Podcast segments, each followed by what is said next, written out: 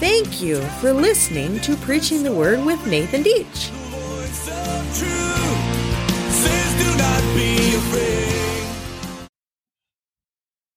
Welcome to another lesson in the first principles of the apostles. Today's lesson comes from the second book in the series, called Belonging to the Family of Families. This is the fifth lesson in that book. Once we understand Christ's overall plan is for the furthering of the gospel, and this includes his household instructions for our families and for the church to keep the message of the gospel sound. We're ready to begin setting our life according to God's priorities. As believers, we all have the same priorities, and we need to arrange our lives around them before we can plan our lives in a specific way. If we're going to be a genuine disciple of Jesus Christ, we must follow his plan and his guidelines for our lives, for our family, and for our churches.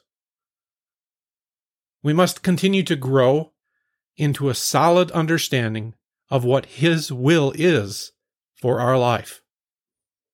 In this session, we will study Ephesians 5 15 through 21 which challenges us to live wisely within our Lord's plan. Ephesians 5 15 through 21 reads Look carefully then how you walk, not as unwise, but as wise, making the best use of your time, because the days are evil. Therefore, do not be foolish, but understand what the will of the Lord is and do not get drunk with wine, for that is debauchery, but be filled with the Spirit. Addressing one another in psalms and hymns and spiritual songs, singing and making melody to the Lord with your heart. Giving thanks always and for everything to God the Father in the name of our Lord Jesus Christ, submitting to one another out of reverence for Christ. This passage, while very straightforward, can still be misunderstood if the context is not carefully considered. This passage is right before the household text that we studied in Lesson 3. The initial command is to walk wisely, which means to walk with skill.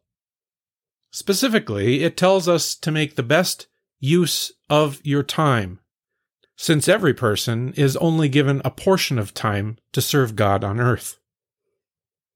Outside of the community of believers, life is filled with evil and purposes that are contrary to Christ's purpose.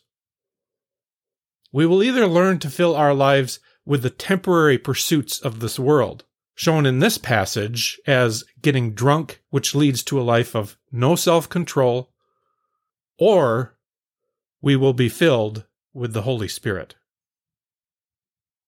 In this context, being filled with the Holy Spirit is living a life filled with the fruit of the Holy Spirit. Having love, joy, peace, patience, kindness, generosity, faithfulness, gentleness, and self control. This leads to a life of being focused on the purpose of Jesus Christ in our life.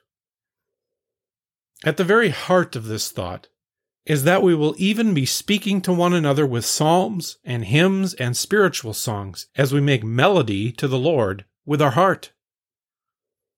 This is a picture of what community life should look like for believers, both in our homes and in the church. In a similar passage in Colossians 3:16, being filled with the Spirit is synonymous with letting the word of Christ richly dwell in you. So, being filled with the Spirit is to have our hearts and minds on Jesus Christ continually, and to plan our lives around His purpose according to His Word, rather than to be filled with wine and pursuits of this world. A key phrase in this passage is to walk wisely, making the most of our time. This implies setting our priorities according to Christ's priorities. It means that Christ's purpose will become our purpose. His mission becomes our mission, and his priorities become our priorities. Since we're to walk wisely, we must learn to plan our days and our time, making sure we don't spend them the way the world does.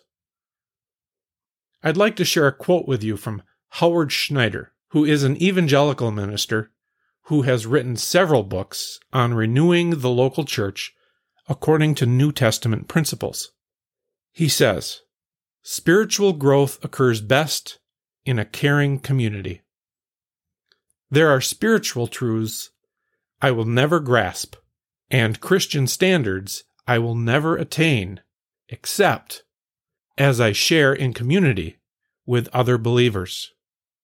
And this is God's plan. The Holy Spirit ministers to us in large measure through each other. This is what Paul's talking about when he says, We will in all things grow up into Him who is the head, that is, Christ. From Him, the whole body, joined and held together by every supporting ligament, grows and builds itself up in love. As each part does its work.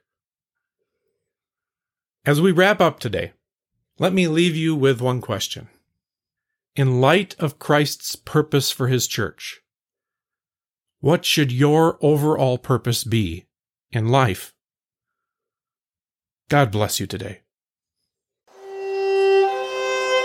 Trust in the Lord with all your heart and do not lean on your own understandings.